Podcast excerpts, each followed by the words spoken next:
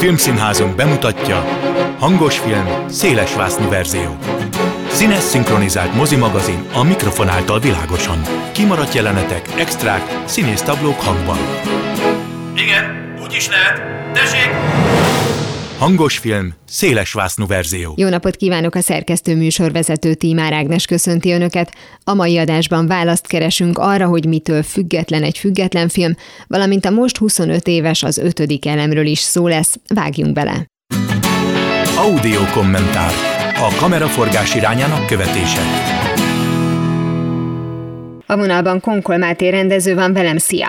Sziasztok! Van egy tanulmányod, a Remélem legközelebb sikerül pályáznod című, ami a független filmek, hát elsősorban hazai helyzetével foglalkozik, de hát van egy kitekintés természetesen a nemzetközi világra is, és mi ennek kapcsán beszélgetünk, úgyhogy mindjárt kezdjük is azzal, hogy definiáljuk a dolgot, tehát a független film az lényegében mitől független? Köszi, hogy így kérdezted meg, mert igen, egy nagyon sok kutatás megkérdés arra irányul, hogy mihez képest független valami, és onnantól, hogy már valamihez képest független, onnantól már rögtön el lehet kezdeni vitatni, hogy egyáltalán lehet-e független, hogyha mindig keres egy másikat, amihez képest meghatározhatja magát.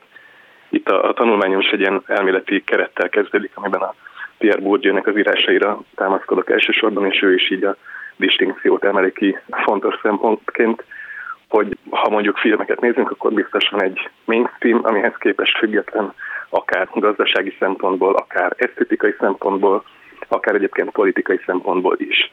És akkor engem ez érdekelt, hogy valójában létezhet-e a függetlenség, és ha igen, akkor milyen mértékben, mert valószínűleg annyira szövevényes és összetett ez a sok különböző fajta, de egyszerre létező függetlenedési kísérlet, hogy valószínűleg csak egy ilyen relatív autonómia tud majd létrejönni.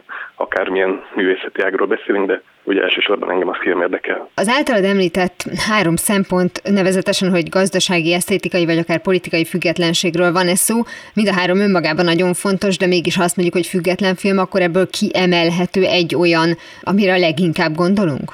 Szerintem a közbeszédben és a médiában abszolút a gazdasági finanszírozási függetlenség a legközismertebb fajta, már csak azért is, mert az amerikai 90-es években a gazdasági függetleneknek volt egy ilyen nagy hullám, ami aztán nagyon népszerű lett, és egyébként ahogy működik a Hollywood és a kapitalizmus, az ilyen függetlenedési fiatalos irányzatokat, ezeket beolvasztja magába, és tulajdonképpen ott a 90-es évektől volt egy ilyen nagy váltás, hogy akik függetlenek voltak, azok tulajdonképpen egy ilyen külön brandet képeztek utána, és akkor létrejöttek független stúdiók, és minden nagy stúdiónak lett egy független stúdiója, ami önmagában teljesen abszurd, de hogy valószínűleg ezért, amikor emberek arra gondolnak, hogy független film, akkor arra gondolnak, hogy ez egy ilyen fiatalos, kicsit radikális, kicsit más, vagy esetleg politizáló, de hogy alapvetően anyagilag valami nagyobb cégtől vagy stúdiótól, vagy esetleg, hogyha európai filmkészítésről beszélünk, akkor az állami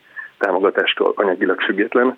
Aztán persze ez sem mindig igaz, de szerintem erre majd visszatérhetünk. Én is a tanulmányomat úgy indítom, meg úgy megyek végig a magyar filmeken is, hogy amik anyagilag függetlenednek a magyar államtól, tehát az elmúlt tíz évben elsősorban a magyar filmalaptól, azokat vizsgáltam, hogy milyen más szempontokból sikerült nekik függetlenedni. Menjünk vissza a legelejére a történetnek. Egyértelműen Amerika, vagy mondjuk konkrétan Hollywood ennek is a, az ős hazája, vagy azért ezek itt egymás mellett, egymástól függetlenül fejlődő, hát független filmek voltak a világban? Nagyon jogos a kérdés. Valójában én sem tudok minden országnak a független filmiparáról, részben azért is, mert ezek esetleg nincsenek lefordítva magyarra vagy angolra, ezek a szövegek, amikből tájékozódhatnánk ezekről részben azért, mert esetleg ezek ilyen rövid életű kísérletek voltak. És épp ezért a magyarról és az amerikairól tudok én is többet mondani, de, de való igaz, hogy Amerikában már az 1900-as években, tehát még 1910 előtt is voltak már olyanok, akik azt mondták, hogy a Edisonéknak a trösztjétől szeretnénk függetlenedni, és akkor elmegyünk nyugatra, és Hollywood környékén alapítunk ilyen kis stúdiókat, és ebből lett a mai Hollywood. De egyébként a magyar 30-as években is már létrejött amatőr filmeseknek szövetsége, ami egyébként máig létezik a Magyar Független Filmesek Szövetségeként, majd MAFS a rövidítése, és valószínűleg ehhez hasonlóan ilyen amatőr filmesek meg, meg függetlenek voltak a, a világ minden táján, ahol volt celluloid második világháború előtt is. De akkor ez azt jelenti, hogy tulajdonképpen az, amit ma egy ilyen különutas filmezésnek tekintünk, az volt tulajdonképpen a filmezésnek az alapja, hiszen a kezdetekben, ha valaki filmet akart csinálni, hát akkor annak magának kellett összegyűjteni hozzá a pénzt, az infrastruktúrát, tulajdonképpen a, a tartalmi alapot. Valójában minden független film volt eleinte, és aztán az duzzadt föl filmgyártássá. Lehet, hogy ez kicsit erős, erős, és, és ezért vitatkoznék vele, mert igazából mindig is iszonyúan tőkeigényes volt ez a terület, tehát a celluloid ez a mai napig nagyon drága, és még amikor a legolcsóbb volt, akkor is olyan drága volt, hogy amatőrök és diákok és fiatalok nem tudták megengedni maguknak esetleg a Super 8-at, vagy hogyha kicsit többet gyűjtöttek, akkor a 16 mm-es filmet. De alapvetően ez a bárki megcsinálhatja, narratív, ez inkább a 80-as évek végétől, 90-es évektől tud igaz lenni, amikor a beta kamera, vagy aztán a VHS bejött, és akkor igazából a, a mai mindenkinek a kezében van egy kamera típusú függetlenségnek az erődje, az nagyjából ekkora tehető csak. Akkor maradjunk még Hollywoodban. Az a ma klasszikusan független filmezésnek és független filmeseknek nevezett millió, az egyértelműen az általad említett 80-as, 90-es évekre tehető, tehát ez nem mutat rokonságot azzal a kezdeti, mondjuk 30-as évekbeli világgal, tehát itt már inkább egy ilyen gazdasági függetlenségről van szó, ahogy te is mondtad, hogy van egy kamerám, tehát én azt forgatok, amit akarok. Szerintem ez, ez valahogy ilyen ciklikusan működik, én azt, azt vettem észre hogy mindig vannak vagy azok, akik a rendszerrel szemben szeretnének menni, vagy, vagy mert teljesen más, például absztrakt kísérleti filmes ötleteik vannak, akik más csinálnak, mint amit a, a mainstream, vagy éppen a piac diktál. De aztán ezeknek nagyon gyakran vagy kifulladása van, vagy ilyen elhallgatása, és ezért nincsen hosszabb pályájuk, vagy pedig éppen be vannak olvasztva a rendszerben. Ahogy a 90-es években is mondtam, például ez a Quentin Tarantino, Kevin Smith generáció, ők alapvetően aztán elkezdtek a stúdióknak dolgozni. Nyilván szerzőségükkel ez nem teljesen függött össze, de hogy van egy ilyen ciklikusság, hogy van egy ilyen inkorporáció. Jön egy új dolog, beolvasztja a rendszer, aztán jön egy, még egy újabb dolog, például, hogy a New Hollywoodnak nevezett generáció volt a George Lucasék, Coppoláék, Spielbergék generációja. Ez volt a legnagyobb stúdiófilmeket csinálják. Ez általánosságban akár a független filmes rendezőknek lehet mondani egy karriertörekvés, vagy van, aki azt mondja, hogy mivel te is mondtad, hogy ez egy brandé is alakult, hogy valami független uh-huh. film, akkor azt mondja, hogy bár most már mögém állnának különböző, nem tudom, nagyobb stúdiók, én akkor is maradok annál, hogy magam fogom erre összeszedni az összes szükséges feltételt. Igen, igen, tök jogos ez a dilemma, mert szerintem nagyon sokan, és, és itt akár már a magyar helyzet felé is kanyarodhatunk ezzel, nagyon sokan nem jó kedvükben csinálnak független filmet, hanem azért, mert egyszerűen nem találnak vagy Amerikában a producer stúdiót, vagy Magyarországon pályázati pénzt arra a projektre, ami őket foglalkoztatja. És akkor nyilván van, aki mondjuk már megjárta a pályázati vagy a stúdiórendszert, és azt mondja, hogy ehhez képest közszén maradok inkább az, aki kevés pénzből, de ő megvalósít és van az, aki egész életében azon gürizik, hogy engedjetek már be az ajtón, csak ezek a kapuőr pozícióban levő emberek, ezek mondjuk nem engedik be, lehet, hogy egész élete során. És van, aki meg a kettő között ingázik, és csinál egy stúdiófilmet, egy függetlent. Szóval nagyon sokféle ilyen pályaút van, és, és nem lehetne azt mondani, hogy mindenki azért független, mert ő nagy művész akar lenni. Egyszerűen nem mindenki tud annyi forráshoz eljutni, mint amennyi szükséges filmhez. Igen, ugye itt az merül föl, hogy tulajdonképpen az, hogyha valakit nem engedik be ezeken az általad említett kapukon, annak esztétikai oka van, esetleg politikai okai, vagy mondjuk szintisztán gazdasági, hogy akár Amerikáról van szó, akár Magyarországról, azt mondják, hogy hát lehet, ez egy aranyos történet, csak hogy semmit nem fog visszahozni abból, amennyit ráköltünk. És nekem eszembe jutott most hirtelen Edward Burns Amerikában, aki ezeket a nagyon klasszikus romkomokat csinálja sorra, ha jól tudom, akkor mint független filmes, miközben ezek olyan filmek, ami mögé beállhatna a stúdió, és nem hiszem, hogy ő valami művészi indítatás miatt nem ilyen módon valósítja meg, hogy lehet, hogy annál súlytalanabbak az ő filmjei, de az általad is említett Quentin Tarantino korai munkái, vagy Kevin Smithé, ott egyértelműen látunk valami szerzőiséget, ami nem feltétlenül fog beleférni mondjuk egy ilyen mainstream stúdió elképzelésbe. Igen, illetve az is kérdés, hogy a mainstream az mennyire tudja lekövetni ezeket, és akkor mennyire válik divattá mondjuk szerzői filmet nézni, mennyire kifizetődő, illetve aztán ott van a másik kérdés, hogy Magyarországon miért hivatkozna bárki arra, hogy visszahozza az árat, hiszen nagy költségvetési filmek Magyarországon nem tudják visszahozni az árukat. Szóval nyilván nagyon éles a különbség a piaci alapú és az állami támogatott filmgyártás között. Szerintem Magyarországon igen, van egy ilyen nézettségi verseny, amiben a függetlenek is szeretnének beszélni, és szeretnék kiírni, hogy igen, megnézték a mi független filmünket annyian, mint mondjuk egy nagy költségvetésű filmalapos filmet, de alapvetően nem a jegybevételből élnek a filmkészítők, pláne nem az állam, tehát az állam arra hivatkozik, hogy nem támogatjuk, mert kevés lesz a jegybevétel, az igazából szerintem egy kifogás. De hogyha mondjuk innen indulunk ki, és mondjuk akár maradunk a magyar példánál, azt nagyon sokan, akár teljes joggal elvárhatónak tartják, hogy az állam támogasson például mondjuk olyan művészfilmeket, amit várhatóan nem fognak annyian sem megnézni, mint az egyébként blockbustereket, hogy akkor azt mondjuk, hogy de hát akkor az meg miért nem jön létre független módon. Erre ugye elméleti szinten tudjuk a választ, de közben meg mégis ott van a, a kérdés, hogy akkor most mi az, amit támogatni kell. Igen, hát ezt nem merném megválaszolni, hogy mi az, amit támogatni kell, de nekem van egy ilyen radikális ötletem, amit kisebb társaságokban néha elsütök, hogy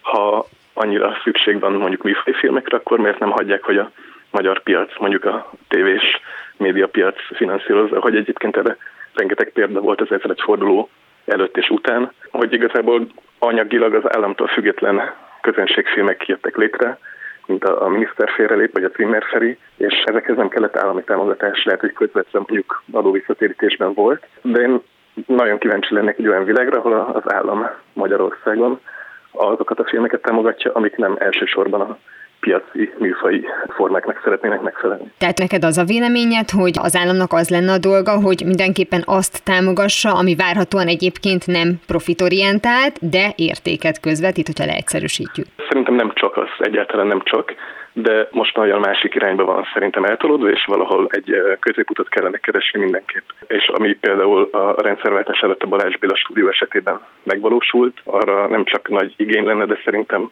ha szabad ezzel a fura ellenmondásos szóval élnem, akkor még kereslet is. Uh-huh. Mert hogy tényleg kísérletezésnek kell teret adni, kell lehetőséget adni, megjelenési felületet, és közben a Balázs Béla stúdióban sem volt bemutatási kötelezettség, Nyilván ez a, a cenzúrának a sajátos eszköze volt, hogy ilyen szépen fogalmazták meg, de még mindig úgy tűnik nagyon sok szempontból, hogy az alkotói szabadság jobban működött a Balázs Béla stúdió létezése alatt, mint mondjuk az elmúlt tíz évben, ahol tényleg a nagyobb költségvetési filmeket támogatták, és azokból sokkal kevesebbet, míg mondjuk 2015 kisebb költségvetés kapott sokkal több film. Akkor nézzük meg ezeket a korszakokat. Balázs Béla stúdió időszak alatt, te most egyértelműen a rendszerváltás előtti évtizedeket érted. Már szó volt arról, hogy az ezredforduló idején ez hogyan nézett ki. Tehát, hogy nyilván a független film jelensége az felismerhető volt, ahogy te is mondtad, akár a 30-as évektől kezdve, de ez itthon hogyan nézett ki az egyes időszakokban? Én úgy tudom, hogy nagyon a rendszerváltás előtt nem lehetett nyersanyaghoz hozzájutni, anélkül, hogy az állam tudna róla. Lehet, hogy voltak ilyen gerilla kísérletek, de ezt nem, nem merném kijelenteni, hogy ennek szakértője vagyok. Valószínűleg Varga Balázsnak a filmrendszerváltások könyve tudna erről pontosabb információval szolgáltatni. De ugye a 90-es években már egyrészt nem volt feltétlenül állami monopódiuma a filmtámogatás fölött, másrészt meg akkor már jöttek ezek a digitális technikák. Szóval azt sejteném, hogy a függetlennek nevezhető filmek azok is államilag támogatottak voltak a rendszerváltás előtt, csak azok mondjuk esztétikai szempontból lehettek szabadabb, szabadabbak. Politikai szempontból nyilván kevésbé, de tehát hogyha így vizsgáljuk, akkor esztétikailag hogyan? De már levegőt vettél, tehát akkor ezek szerint ez sem egy pontos megfogalmazás politikailag, és valamivel nagyobb szabadságot kaptak valamiért? Nem vagyok benne biztos, hogy nem. Inkább így tudom mondani. Pont azért, mert még mindig megvolt az eszköz a cenzúrának, hogyha valami a rendszer számára akkor nem volt vállalható, akkor ezt visszatarthatták, vagy elhallgathatták, de ettől függetlenül nem a létrejöttüket gátolták ezeknek a filmeknek. Ha nagyon sokszor létrejöttek, és vagy a szerző nem akarta bemutatni, mert egy előtanulmány, egy etűd, egy kísérletezés volt, vagy, vagy azt mondták, hogy ezt nem fogjuk moziba küldeni, de nem semmisítjük mondjuk meg. És szerintem már ez is egy különbség, nyilván nem az ideális alapot, nem szeretném azt mondani, hogy hozzuk vissza azt a korszakot, de hogy létrejöttek a filmek. És most, most kicsit szerintem arra lehetne szükség, hogy, hogy legyen szintén több stúdió, több ablak, több helyre, ahol lehet próbálkozni, és hogyha, hogyha legalább létrejönnek filmek, akkor azok utólag lehet, hogy megtalálják a közönségüket, de most, most az az érzés, hogy nagyon sokan öncenzúrával élnek, és a rendszer ilyen implicit módon nem tudom, el, elvetél filmeket, amik aztán sose lesznek láthatóak. Ugye a tanulmányot címe, ahogy már említettem a beszélgetésünk elején, remélem legközelebb sikerül pályáznod, ami ugye a, a film címre utal, remélem legközelebb sikerül meghalnod. Ebből azért arra lehet következtetni, hogy ahogy te is mondtad, egy kapu van, azon vagy beengednek, vagy nem, de ez feltétlenül azt jelenti, hogy akkor független film létrehozására nincs, vagy nagyon kevés lehetőség van, mert hogyha az alapokat veszük, hogy ez a magamnak gerebézem össze, annak senki, elvileg senki nem áll az útjába. Igen, csupán az, hogy Magyarországon még sose volt sikeres közösségi finanszírozás, tehát vagy valakinek van egy ilyen menedzser szemlélete és eszközt arra, hogy, hogy multiknál kalapozik, de ez jellemzően filmes alkotóknak nincsen a kezében ez a, a lehetőség, szóval ez a mecénás kultúra sincs igazából kialakulva. Szóval ez Nyugat-Európába vagy Észak-Amerikába kéne menni, hogy közösségi finanszírozás vagy a mecénások igazi fegyvertényt jelentsenek. Itt igazából arra van lehetőség, hogy önkéntes munka termelje ki a filmet, meg olyan technika, amit mondjuk nagyon olcsón vagy ingyen bocsátanak az alkotók rendelkezésére, illetve a harmadik lehetőség, a harmadik láb, amin állnak a kortárs magyar független filmek, ahogy én látom, az az adó kedvezmény, tehát hogy bármilyen magyar film, ami nyilván egy bejegyzett producerirodától készül, az jogosult arra, hogy az adókedvezményre 30%-os adóvisszatérítésre igényt tartson, és ez nem kell állami támogatottnak lenni. És igazából, ha ezzel a három lábbal ügyesen dolgozik egy független producer vagy alkotó, akkor tudnak létrejönni mondjuk ilyen 5-10 millió forintos kis költségvetési filmek, ami szintén azt jelenti, hogy senki nem kapott fizetést, van is bevétel, akkor az még mindig nem termelte ki a, a gyártásnak a költségeit, ami lehet, hogy csak annyi volt, hogy taxizás, helyszínbérlés és szendvicsek. Hogyha azt mondjuk ma valakinek, hogy magyar független film, akkor szerintem nagyjából Reis Gábornak a munkáinak a címeit vágja rá, például mondjuk ugye a rossz verseket, vagy a van valami furcsa és megmagyarázhatatlan. Ezek esztétikailag független filmek, és van bennük azért valamennyi állami pénz, tehát hogy tudsz olyan példákat mondani itthon, ami az egyik vagy a másik kategóriába fér bele? Ilyen nagyon éles, felsődleges kategorizálásokat szerintem nem lehet megvonni. Egyébként, ha van valami furcsa és megmagyarázhatatlan, az teljesen független filmnek indult. Aztán fokozatosan pár millió támogatást kaptak, de igazából tényleg töredékét annak, amennyit mondjuk megérdemelt volna a rossz versek, mert filmalapos támogatásból készült. Uh-huh. De az a, a, talán azt a négy kategóriát érdemes fölvázolni, hogy mi az, ami mondjuk sok nézőt ért el, vagy ez és mennyire díjazta mondjuk a szakma, mert erre talán nem beszéltünk annyit, vagy mik azok a filmek, amiket elismer a szakma, és ez a, a filmes almezőben mi számít presztízsnek, és kik számítanak a legfontosabb alapoknak. És igazából ez, a, ez az érdekes, hogy van olyan film, amit nem néznek meg, és elismerést se kap, valamit sokan megnéznek, de nem sok elismerést kap, valamit sokan megnéznek, és sok elismerést kap, és van, amit igazából senki nem néz meg, de azért díjakat kap és ez, ez az izgalmas, hogy melyik filmet mondjuk ebben a koordináta rendszerben hova tudjuk elhelyezni, és ebből a szempontból a, van valami furcsa és megmagyarázhatatlan, és a Hagyú Szabolcsnak az Erneleik Farkaséknál című filmje a két leginkább a pozitív régióban elhelyezhető film amik díjakat is kaptak, és relatíve sokan megnézték őket.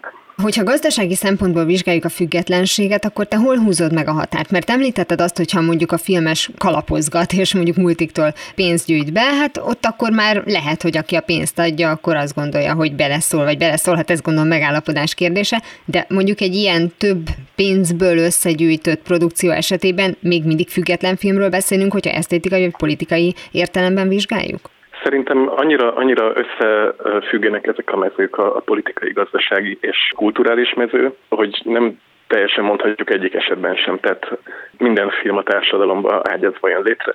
Azok a filmek is, amik mondjuk nem szeretnének a filmipar részei lenni, azok is valamilyen szempontból a filmipar részei. Tehát nyilván nem független az a film, amit multik vagy állam támogat, de igazából akkor se feltétlenül független, hogyha nem pályázik sehova, nem kalapozik senkinél, de él azzal a 30%-os adóvisszatérítés lehetőségével. És hogyha még esetleg mindezektől távol tartja magát, akkor is nagyon gyakran vannak, tehát például a jobb kifejezés ilyen amatőr filmek, amik nagyon gyakran horror, vagy krimi, vagy thriller műfajokat használnak, és ezek lehet, hogy tényleg teljesen, tényleg 50 ezer forintból készülnek egy baráti társaság egy hétvégén, és leforgatja, és évente csinálnak hat ilyen filmet. Vannak ilyen alkotók ma Magyarországon, viszont ők egyáltalán nem szeretnének esztétikailag függetlenedni, nincsen eredeti hang, szerzői szándék bennük, és így, így nem mondhatjuk azt feltétlenül, hogy ezek független filmek, de tulajdonképpen arra jöttem rá a tanulmány írás során, hogy nem kell nagyon, nem tudom, túl sokra tartani azt a szót, hogy független.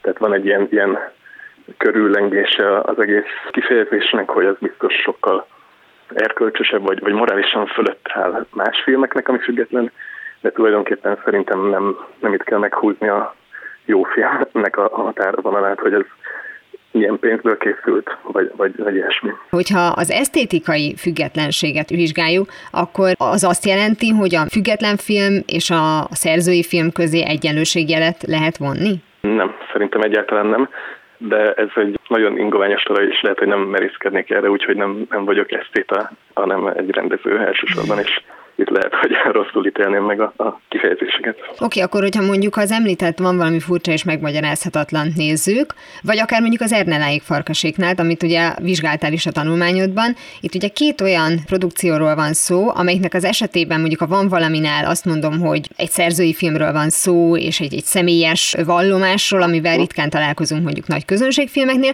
Az Erneláig farkaséknál pedig ugye azt látjuk, hogy a, a magyar közéletről is véleményt mond, és nagyjából tudjuk, hogy például ez ezért sem feltétlenül kapott volna állami támogatást, vagy legalábbis volt rá esély, hogy ne kapja azt meg. Tehát, hogy ebben az esetben itt ugye kulturális értelemben vesszük a, a függetlenséget. Igen, ez egy nagyon érdekes dilemma, mert például a film alap által támogatott filmek nem feltétlenül kevésbé társadalom kritikusak, vagy van bennük kevesebb kikacsintás, beszólás arra, hogy mi történik az aktuál politikában, mert ott van Jeles Andrásnak a Rossz Árnyék című filmje, vagy Nemes Gyulának az Éró című filmje, amik egyaránt utalnak arra, hogy itt van egy például ökológiai válság, és a, a Nemes Gyula filmében klímaaktivisták vannak, vagy a Rossz Árnyék című filmben vannak szíriai menekültek és híradóbejátszások, ezek filmalapos támogatásból készültek. Nem gondolom, hogy a filmalapnak ez a profilja, hogy ilyen kísérletező és politizáló filmekkel foglalkozom, de ettől függetlenül vannak ezek a filmek, vagy például van az Állampolgár,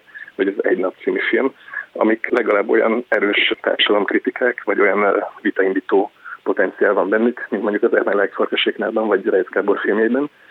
Szóval itt inkább az az érdekes, hogy meghúzódik egy ilyen vonal, hogy ezek a filmek, amik utalnak arra, hogy kivándorlás, bevándorlás, gazdasági válság, gondoskodási válság, lakhatási válság van Magyarországon. Ezek a filmek inkább a személyes sztorikon keresztül közelítik ezeket meg. És hogyha van is megoldás, egyébként a legtöbb esetben nyilván nincsen, mert nem tartják a szerzők saját feladatuknak, hogy megoldást üzenjenek, hanem inkább kérdéseket tesznek föl. De hogyha még van is megoldás, akkor is nagyon gyakran csak ilyen egyéni megoldások, vagy egy ilyen um, látszott megoldás van és például arra nincsen nagyon példa magyar filmekben, akár támogatott, akár nem, hogy valamilyen közösségi összefogás, szerveződés ötlete igazából felmerüljön. Ez, ez számomra nagyon érdekes, hogy nyilván a készítésük is olyan ezeknek a filmeknek, hogy van egy szerző, aki köré csoportosul mondjuk a tőke és a stáb, és ők csinálják nagyjából az egyéni víziójukat, és nem közösségi filmkészítés, és nagyjából ugyanez figyelhető meg a történeteikben is, hogy a közösség problémáira igazából egyéni példákat látunk, és egyéni válaszokat. És szerintem ami, ami nagyon nagy lehetőség független filmekben, hogy mind a kettőn a, a gyártáson és magán a tartalmon is változtassunk a jövőben. És neked mik a, az elképzeléseid ezzel kapcsolatban? Tehát, hogy ugye mondjuk a korábbi munkáidat, akár a vakációt, vagy a kikeletet, hogyha a nézzük, akkor nem tudom, hogy azokban például, ugye hát az egyik az diplomafilm volt, de hogy ilyenkor kinek van beleszólása, mennyi állami pénz volt ezekbe, illetve hogy mondjuk ami éppen filmterv a fejedben van, ott neked már gondolkodnod kell azon, hogy akkor hogyan fog ez a valóságban is létrejönni. Amiket én eddig csináltam, azokat nem feltétlenül sorolnám be teljesen független kategóriába, mert nyilván valamilyen kis összegből készültek, illetve egyébként a legutóbbi filmem Kimint veti ágyát címmel, amiben Szők Abigail és Hegyi Barbara főszereplők, ez idén fog megjelenni. Itt például én azt csináltam, hogy félretettem annyi pénzt, annyi szükséges volt a leforgatásához, tehát ez például teljesen független, és nem is pályáztunk az adókedvezményre. Viszont, hogy független abban a szempontból, hogy hogy teljesen elrugaszkodom-e a, a konvencióktól stilisztikailag, vagy nyújtok-e közösségi megoldásokat egyéni problémákra, vagy közösségi problémákra, abból a szempontból pedig egyébként valószínűleg nem. Tehát inkább, inkább én is ezt ilyen programadónak szánom, ami mondjuk a tanulmányomnak az összegző befejezése. Ez inkább arról szól, hogy valószínűleg lehetséges lenne autonóm módon hálózatosodva megszervezni olyan kis csoportokat, amik mondjuk a városnak, megyének, vagy az országnak a problémáin közösen gondolkodnak. Tehát valószínűleg egy ilyen budapesti iskola, ami volt a 70-es, 80-as években egy ilyen szellemi, szociológiai filmműhely, amiben nem, nem az a fontos, hogy az emberek profik legyenek, és nem az a fontos, hogy nagy költségvetésből készüljenek technikailag tökéletes filmek, hanem hogy tudjunk attól függetlenedni, amit mondjuk eddig jelentett a film és a filmipar, és használjuk a mozgóképet úgy, ahogy mondjuk a, a költészet vagy az újságírás használja a nyelvet. Szerintem ez, ez a nagyon izgalmas. Nyilván a technikai feltételei, sőt elsősorban az anyagi feltételei a nagyobb dilemmák, de valószínűleg, ha ilyen szolidáris gazdaságokat megnézzünk, akár magyar, akár nemzetközi szinten, akkor valószínűleg ebből az önfenntartó, független mintából lehet inspirálódni, hogy hogyan legyenek a technikai eszközök közösségi tulajdonban, vagy hogy hogyan ne egy szerző köré csoportosuljon az egész stáb, ami dolgozik rajta. Hát ezek igazán nagyra törő vágyak, nem mint hogyha önmagában egy film ne lenne uh-huh. idő, energia és pénzigényes, de az látszik, hogy itt azért a távlati tervekben mondjuk akár már nem egy, hanem több film, és nem csak a te filmet, hanem más alkotók filmjei is esetleg szóhoz juthatnak, úgyhogy szerintem ez egy tökéletes végszó, és nagyon örülök, hogy erről beszélgettünk. Konkol Máté rendező volt a vendégem, és a független filmek, hát hazai helyzetéről volt elsősorban szó. Köszönöm szépen. Timecode. Ma történt, csak régen. 25 éve ezen a napon mutatták be az ötödik elem című filmet. Luc Besson ma már szinte klasszikus szifia a maga könnyed stílusában mutat rá az ember felelősségére a világ fennmaradásában. A film alaptörténete szerint minden 5000. évben feltárul egy kapu két dimenzió között. Az egyikben található az univerzum, és benne mindenféle életforma, a másikban a gonosz, melynek csupán egy célja van, elpusztítani az életet. Csak a titokzatos ötödik elem mentheti meg a világot a gonosz pusztításától Amerikától. A 23. században egy nem mindennapi hős Corbin Dallas szembeszáll a gonoszszal, hogy megvédelmezze az emberiséget. A Mila Jovovics és Bruce Willis főszereplésével készült mozi egyik fő értéke a különleges látványa, amelynek egyik tervezője Möbius volt, akit többek között az idő urai könyv grafikái tettek világhírűvé. Ez volt már a hangos film széles vásznú verzió, legközelebb ismét szombaton délután fél kettőtől várom önöket. Természetesen a korábbi adásokat, ahogy a mait is hamarosan megtalálják archívumunkban, valamint podcastként. Kövessenek minket a Facebookon, és ha még nem tették, iratkozzanak fel YouTube csatornánkra. Köszönöm a figyelmüket, a szerkesztő műsorvezetőt Tímár Ágnest hallották. Viszont hallásra! Hangos film, széles verzió.